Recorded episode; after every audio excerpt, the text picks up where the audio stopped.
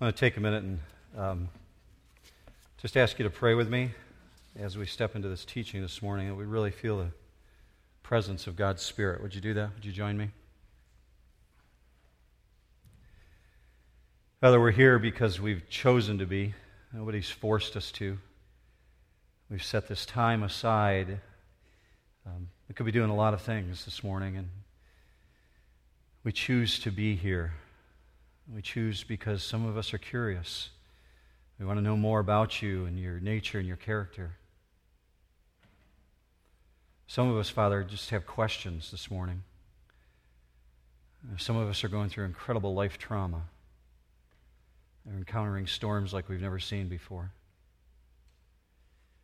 And some of us are here just purely to worship. For whatever reason, Father, I ask that you would meet every single individual right where they're at that your Spirit would be present here in such a way that you would invade this place. God, I ask that your Spirit would brood over this room. Allow us in this auditorium, God, to know that we've met with you when we leave here today. And that our life would not be the same as a result of hearing your word and seeing how you want us to understand it. Speak to us directly, Father. And for many in our congregation who are struggling with physical illness right now, God, I ask you to be in the midst of their struggle. I especially think of Trina Knox with her struggle right now and her time at Sparrow Hospital. Father, I ask you to be present in that room with her, surround her. And for each one of us, God, I ask that we would know that this time that we've spent here was time invested for the sake of your kingdom. Make us bold as a result of it. God, I ask this in Jesus' mighty name. Amen. I have this question asked of me a lot um, when I talk with individuals who are new to church, especially. Um, people who are very new to church life see individuals around them in the midst of worship raising their hands sometimes. And people say, Why do they do that? What's up with that? Um, I have a niece actually who was not raised in church, and uh, my daughter took her for the first time in her life um, about six months ago to a church service, and she came out of that service and, and said to my daughter, Ashley, What's up with that? That's like totally freaky. What's going on with people raising their hands up like that? And, and, it's a legitimate question, actually, for people who have never been in church before to, to see that kind of thing going on, let alone for people who are probably raised in a very traditional church setting.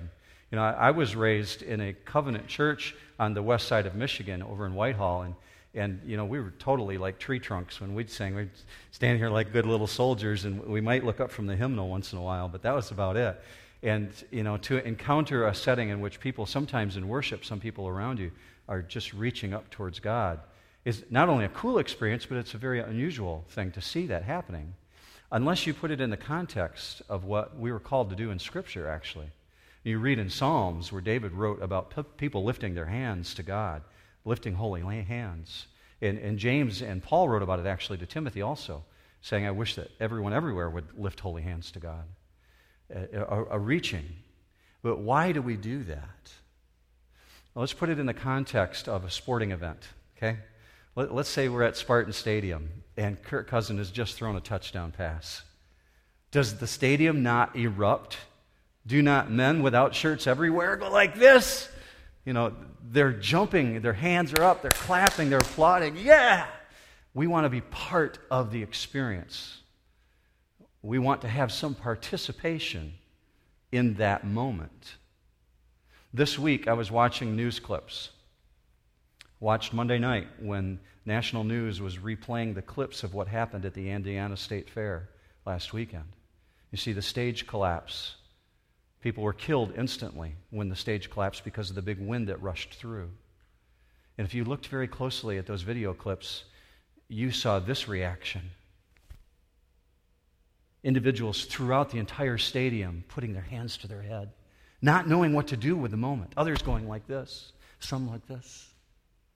We have to have a physical reaction when something is so overpowering, we're trying to understand what just happened, or in some cases, to reach to be a part of it.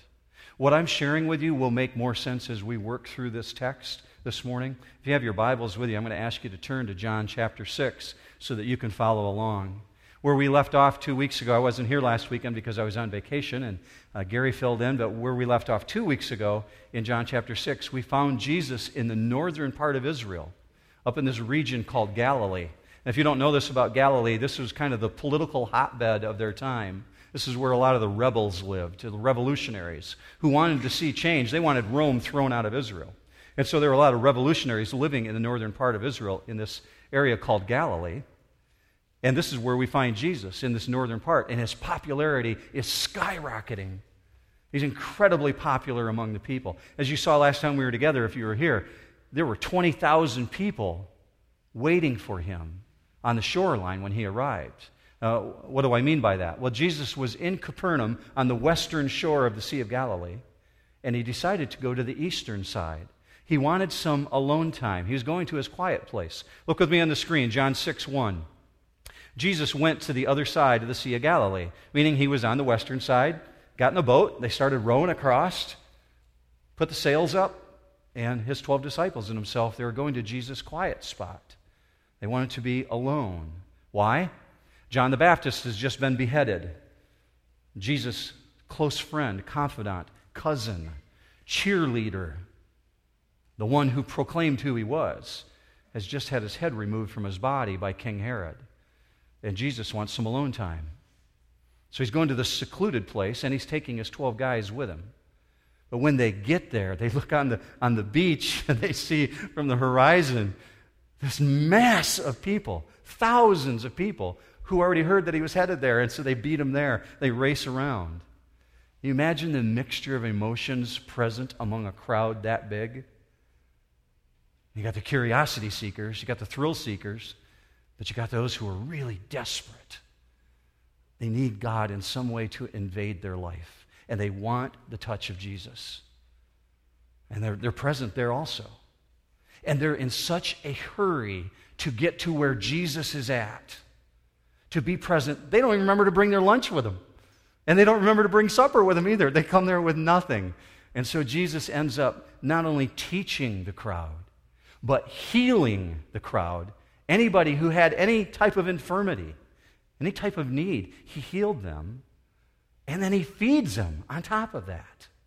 Uh, as a result of his actions like this, the crowd is concluding Jesus is the prophet. He's the one that's been promised from long ago. He's the one that we've been waiting for. And they decide that they want to make him king. And Jesus knows the crowd is worked up. They're into this frenzy now, and they want to take him. They're going to converge upon him. They want to put him on their shoulders and carry him to Jerusalem and kick out Rome.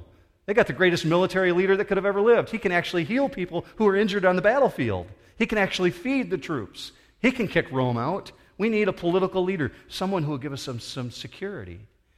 Look with me on the screen, John 6:15. So Jesus, perceiving that they were intending to come and take him by force to make him king, withdrew again to the mountain by himself alone.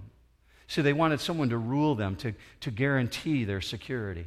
There is no social security system at this time. There's no welfare system. There's no government waiting to give you free meals. You merely earn your own living and you work for everything you get. So, with Jesus as their provider and their protector, they're never going to want for food again. They're never going to deal with illness again. No wonder they want to make him king. So, they want to organize a revolt.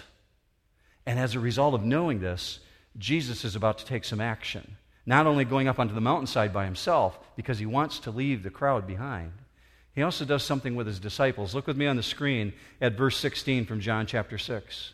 Now, when evening came, his disciples went down to the sea and after getting into a boat, they started to cross the sea to Capernaum. It had already become dark, and Jesus had not come to them yet. Now, you're going to see this morning that we're going to compare this teaching from John along with Matthew and Mark's writing, because John gives us this really, really shortened version of what happened. But Matthew and Mark really expand on it. So you're going to see that up there. But what we understand as a result of this setting is that this is early evening. The word that's used there is apsios. And it, it means the point where the sun is starting to set, but it hasn't set yet. It's not dark, it's the early part of evening. And we find out that this is springtime because we looked a couple weeks ago and we heard that this is in the midst of the Passover. So it's around the month of April. So the sun's not out till like 9:30 at night like it is here now in the summer. The sun's down around 7 o'clock, so this is a pretty earlier part of the day. But Jesus did something that Mark tells us about that John doesn't tell us. You'll see it on the screen. Mark 6:45. Immediately Jesus made his disciples get into the boat and go ahead of him to the other side to Bethsaida.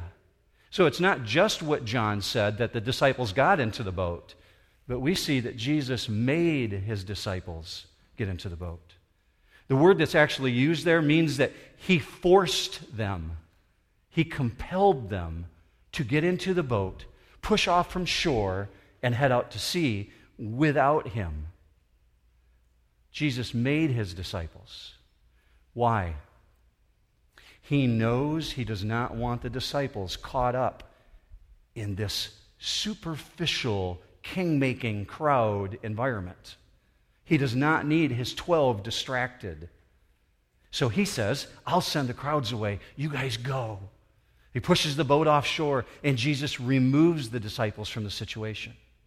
So if you look on the screen, you'll see a map so you understand this setting. This Sea of Galilee up in the very top of the map, if you look to the northern part, you might be able to see there in fairly small print the town of Bethsaida. That's on the northern eastern shore of the Sea of Galilee. Where Jesus fed the people was just south of that on the eastern shore. So when he pushes them out and they head out to sea, they're arcing up to Bethsaida. That's what Mark tells us that they're headed to Bethsaida according to Mark 6:45. So apparently the plan is this. Their destination is just to go a little bit up to the north and catch up with Jesus there. That's what they're thinking. They're going to meet up with him later. He's going to stay and put the crowds away. But I don't think that's what Jesus' plan is. Now, they probably left not fully understanding why Jesus is making them leave. They're very much caught up in the fact that there's, there's this huge cheerleader crowd on the shore. Finally, finally, our master, the rabbi, is going to get the honor due him. So he pushes them off from shore. I'll see you later. And they're looking at this massive crowd. They're beginning to say, We want a king. Now, Jesus has taught them, understand, to pray for the kingdom to come. Finally, it appears that the kingdom's going to come. Our rabbi is going to get his due. So I'm sure that they're caught up in the excitement as well. Now, we're told, according to John and Mark, Jesus had not yet come, meaning they went up to Bethsaida and they waited, and it's getting dark. It's now the second part of the evening, and the sun is setting. Where's Jesus? We're waiting here at Bethsaida. Jesus doesn't show. See, they've got this plan that they were going to meet up with him, but Jesus has not come yet. So at some point, they get back into the boat and they push off and they head out towards Capernaum, which is on the western shore. It's not a very far journey for them in the northern part of the Sea of Galilee. They can do that, and they could probably make it there before it got too late into the night. So let's look at this understanding here that John gives us in verse 18. John says this, this is what happened. The sea began to be stirred up because a strong wind was blowing. And, and John is the master of brevity. He's just given us this little glimpse. But we understand from Mark a little bit more detail. Look with me on the screen, Mark 6:48. They're straining at the oars for the wind was against them. So we understand they're in a tumultuous situation. They're rowing to the west and the wind's coming out of the west. Matthew gives us even more detail. Matthew 14, 24. But the boat was already a long distance from the land, battered by the waves. This word battered has a very specific meaning. And you see it on the screen. It's the word basanizo. It sounds like an Italian dish at Olive Garden, doesn't it? It's not what it is. It means to be tortured. Their boat is being tormented by the waves. Why? Because of what John wrote. This is a megas wind. He said it's a strong wind. You're familiar with that word. If you're, if you're a fan of the Transformers, you've heard of Megatron. Megas is huge. Megas is exceedingly great, high. This is not just a spring gentle rain, water the flowers. This is a storm, and the disciples are in the midst of it. And worse yet, they're there because God made them go out into it. Have you been in that place? Have you been in that place where you find yourself in the midst of a mega storm? And it's not of your own choosing. Circumstances have unraveled in such a way that you find yourself in that place. God sent you out on a mission. You've got a task. And things have unraveled in such a way that you find yourself in this incredible storm. And it's so much safer back on shore. That's where you'd rather be. You didn't choose to get pushed off land, but you're there now. And now you're fighting against this. Some of you are there right now, and this is far too real for you. You know what it is to be in this situation. These guys are encountering a storm that is so powerful, this megas wind is so big that it actually blows them off course. That's what we're told. Look with me on the screen, Mark 6:47. The boat was in the middle of the sea. What should have been a simple journey from Bethsaida on the northern shore on the eastern side over to Capernaum by professional fishermen, guys who made their living on the sea, turned into this nightmare of events. And they find themselves in the middle of the sea. If you know anything at all about the Sea of Galilee, perhaps you've looked at it historically over the years, especially if you've grown up in church, you know that on the northern shore, it's surrounded by canyon walls. And these canyon walls raise up to almost 2,000 feet above sea level. Now, in the Middle Eastern air, the, the environment surrounding that becomes incredibly superheated through the midday sun. But when the sun goes down and the air cools off, the air rushes over those canyon walls and drops cold onto the surface of the water. Now, the Sea of Galilee sits 600 feet below sea level. So, a 2,600 foot drop for that air cooling as it goes down, and it hits the sea like the nozzle on the end of an air compressor. And it whips the sea into torment. And in the midst of that, they've got this storm going on. So they're desperate trying to reach the western shore.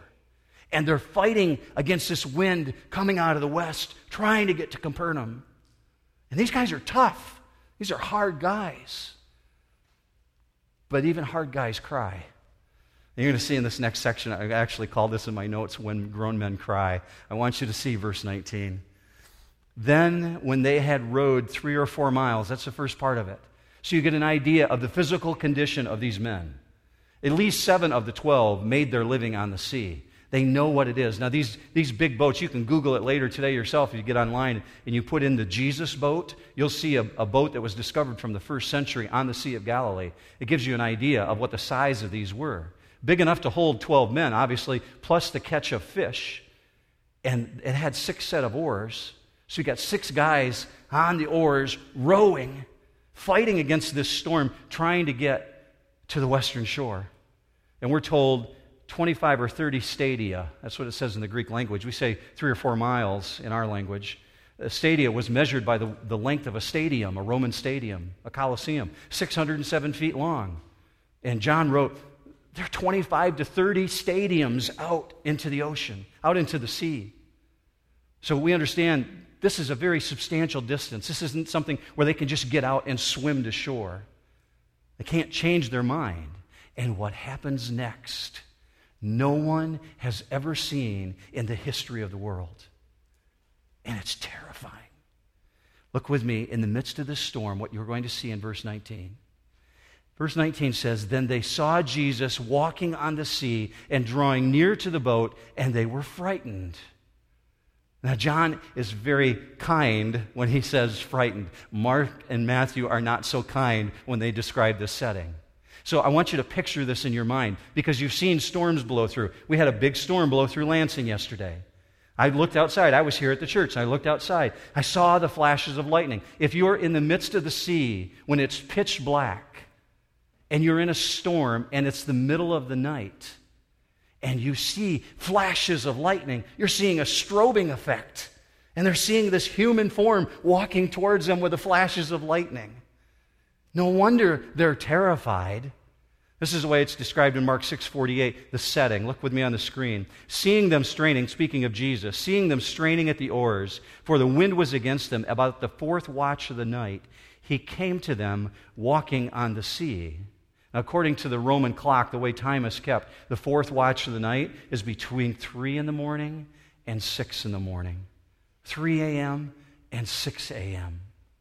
It's pitch black. They're exhausted. They've just helped Jesus feed 20,000 people. They arrived on the beach earlier in the day wanting a day off. Jesus, can't you just send them home? Give us a break. We want a day off. But Jesus keeps them, heals them, feeds them. And they've dealt with this crowd, and now their master has forced them out. And they find themselves in the midst of this situation. Can you say stress with a capital S? Three to four miles out to sea, struggling for hours. The wind is spraying in their face. You've got the mist of the water half blinding them. They continue to row and work against this. Big guys. And they've rowed now, we find out, for six hours. They left shore at seven or eight in the evening while the sun was setting. And now it's after three in the morning, and they're still in the midst of the storm. And in the midst of this blinding spray, they can't quite make it out as they're rowing, but they see this human form moving towards them. If they've never believed in ghosts before, they do now. Look with me on the screen. Mark 6:49. But when they saw him walking on the sea, they supposed that it was a ghost and cried out, for they all saw him and were terrified. I told you that Mark was a lot less gentle. This is when grown men cry. I want you to see that word terrified because every one of them saw him. The word is anakaradzo. Look at the definition for it.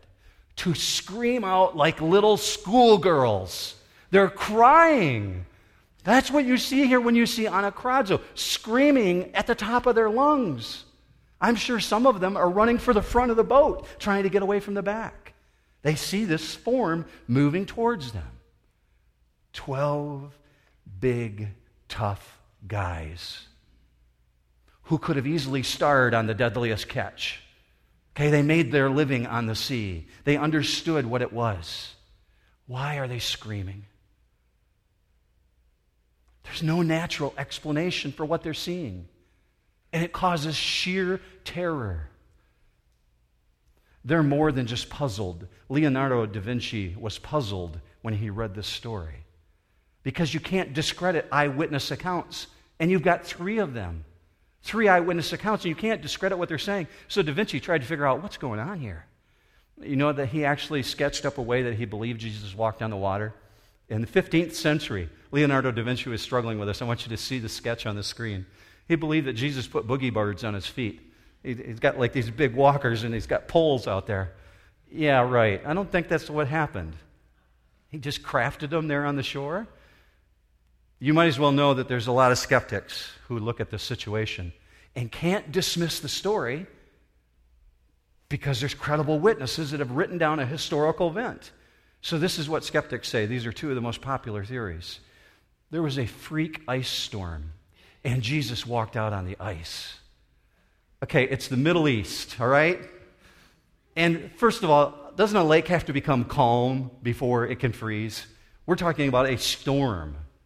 So we'll throw out the ice theory. Second most popular one is there's a sandbar in the middle of the Sea of Galilee. Do you believe that? No. That's why the gospel writers go out of their way to say this. Mark 6:47 on the screen, the boat was in the middle of the sea. There's no sandbars. It's 300 foot deep there. There is no natural explanation. It removes all doubts when you read the story the way it was written. This is not a trick. Your Jesus created gravity. He can defy gravity, can he not? Absolutely. God is not constrained by human standards. Your God created the galaxy clusters. He's the one that formed space. He can overcome the forces of nature. He created nature. So if your God can be on a mountainside three to four miles away and look out and see his followers struggling, and if he can walk to them on water, can he not come up against the forces that press against you? Absolutely. Your God can stand against the forces that press against you. Who is your Jesus? Let me remind you. In case you haven't read this in a while, look with me on the screen. Colossians 1:15. Jesus. He is the image of the invisible God. For by him all things were created, both in the heavens and on the earth, visible and invisible, whether thrones or dominions or rulers or authorities. All things have been created through him and for him. He is before all things, and in him all things hold together. Can he change the molecular density of water if he wants to? Absolutely. Is that how he did it? I have no idea, but I'm sure it wasn't with boogie boards on his feet. And I'm sure there wasn't a sandbar there. What I am sure of is this He gave you visible proof. He is the creator and controller of the universe. And He merely evidenced it for them. So, what does Jesus do in response to their great terror? Look with me on the screen at verse 20. But He said to them, It is I.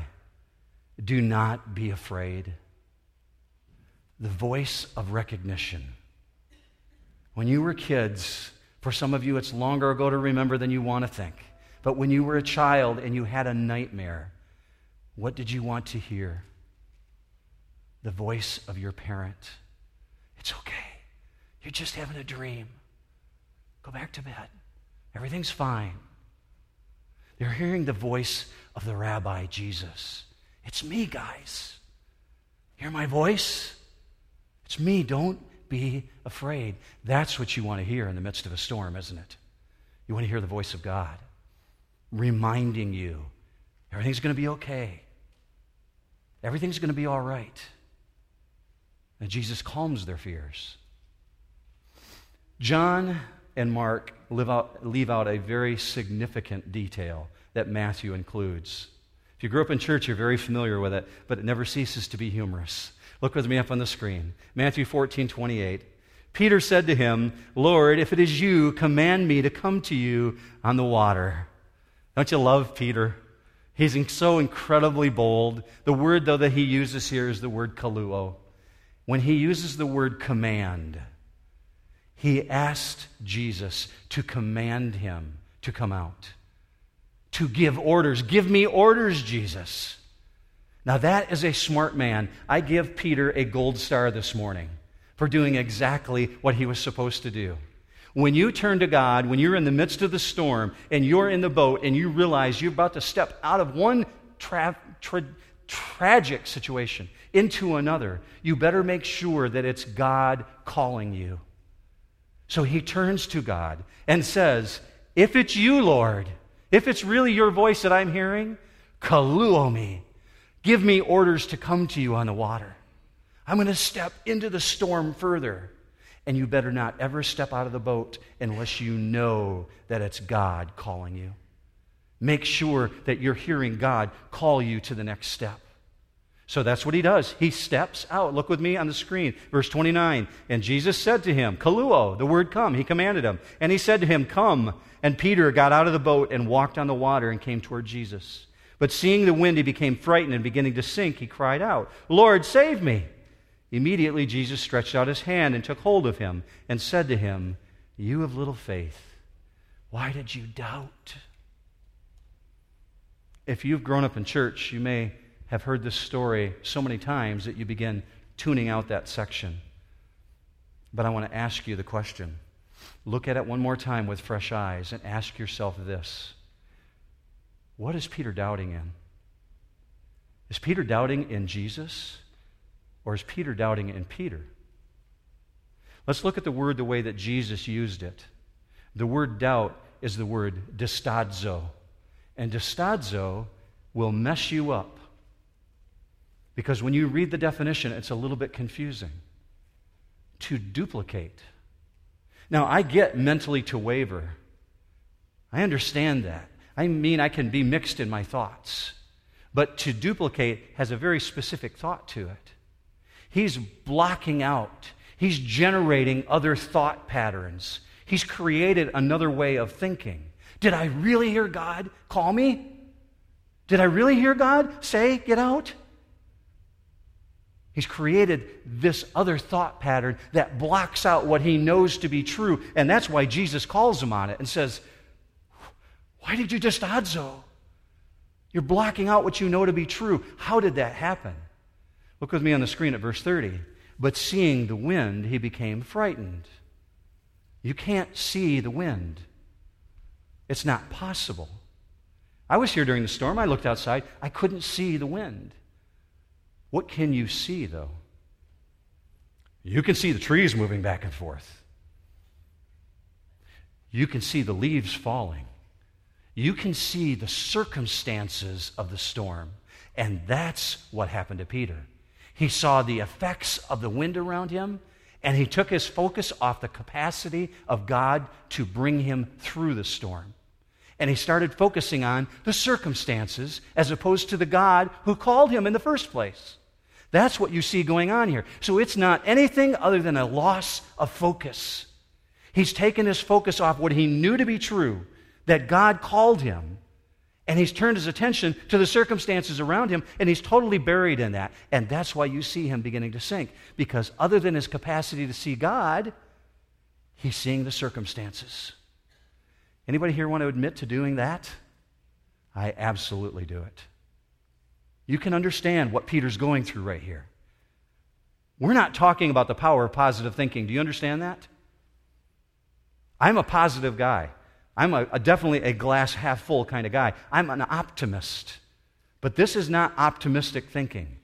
What we're talking about here is someone who has the capacity to focus on God and His capacities, what He is capable of, not what I'm capable of.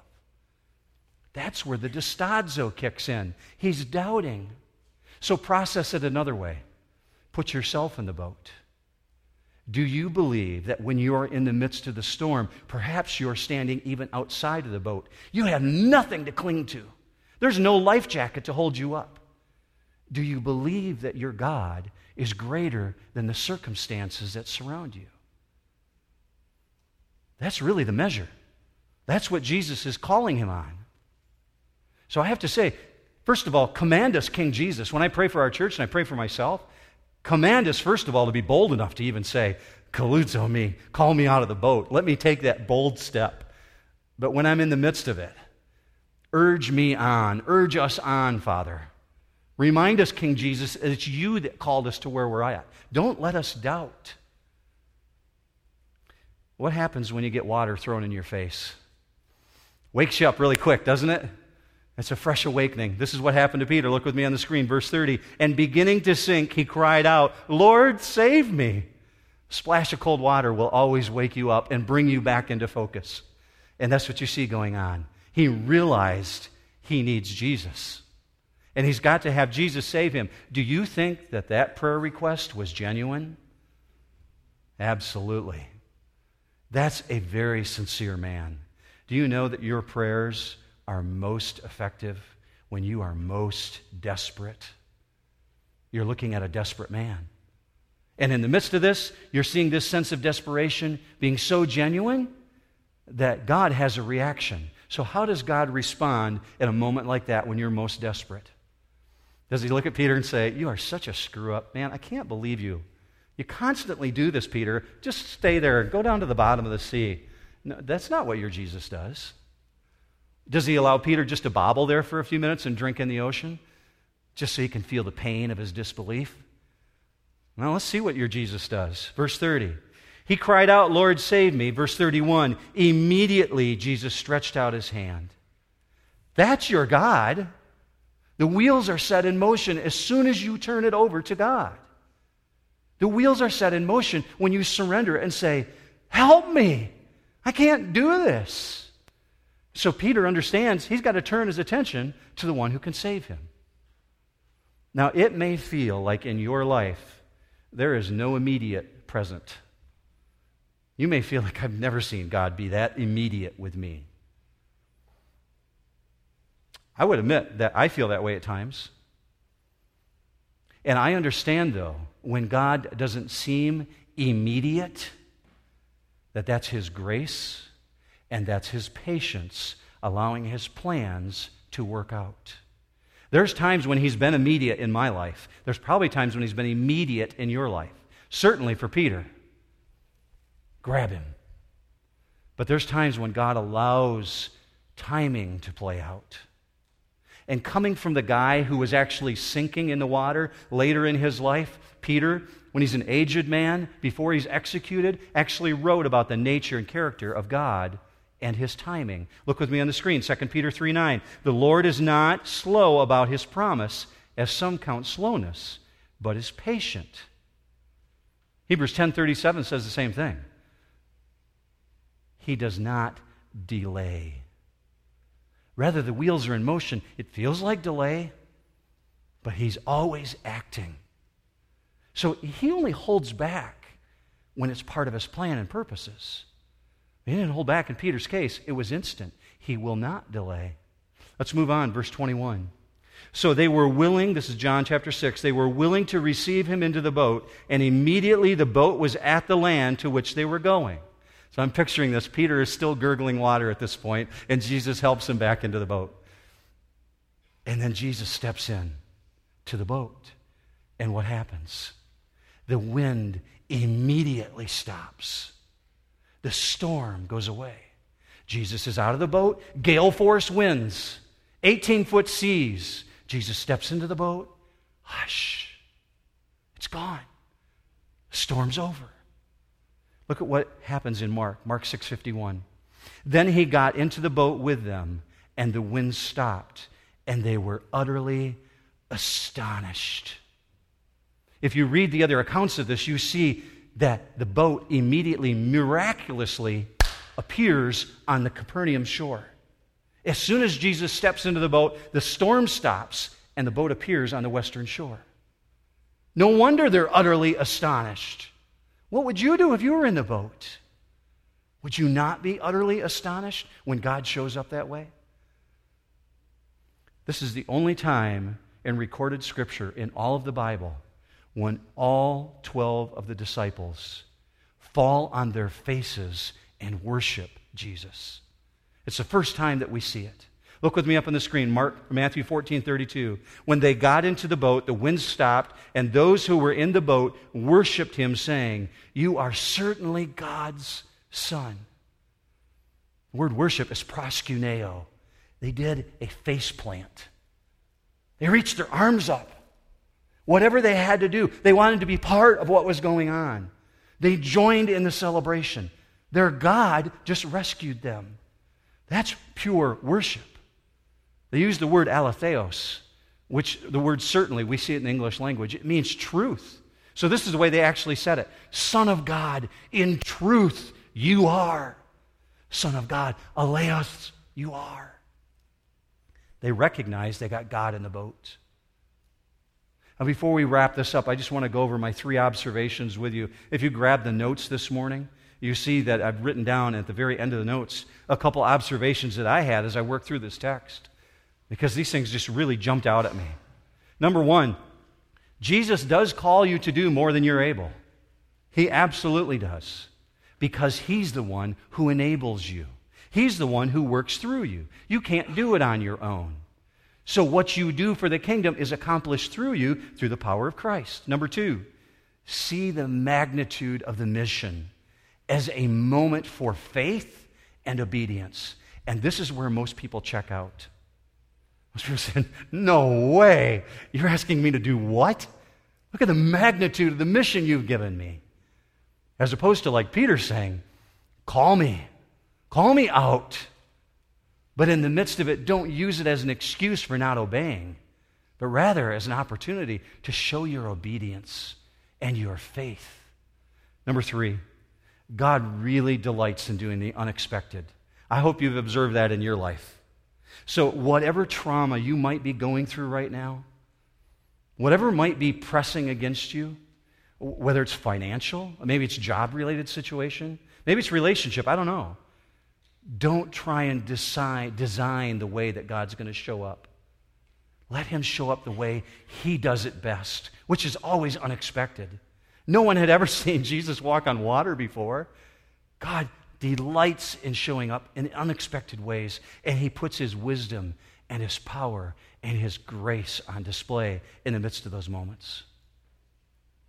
We're going to wrap it up now, and I'm going to ask you to do something just mentally.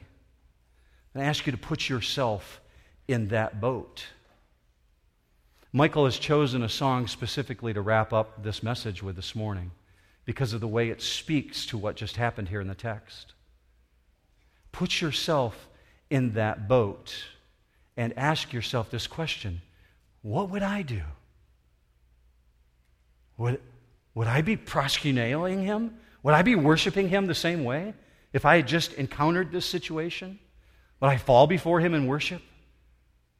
See, we've put this entire study, the portrait, hinged on a premise. The premise is this what you believe about God determines what you will do next.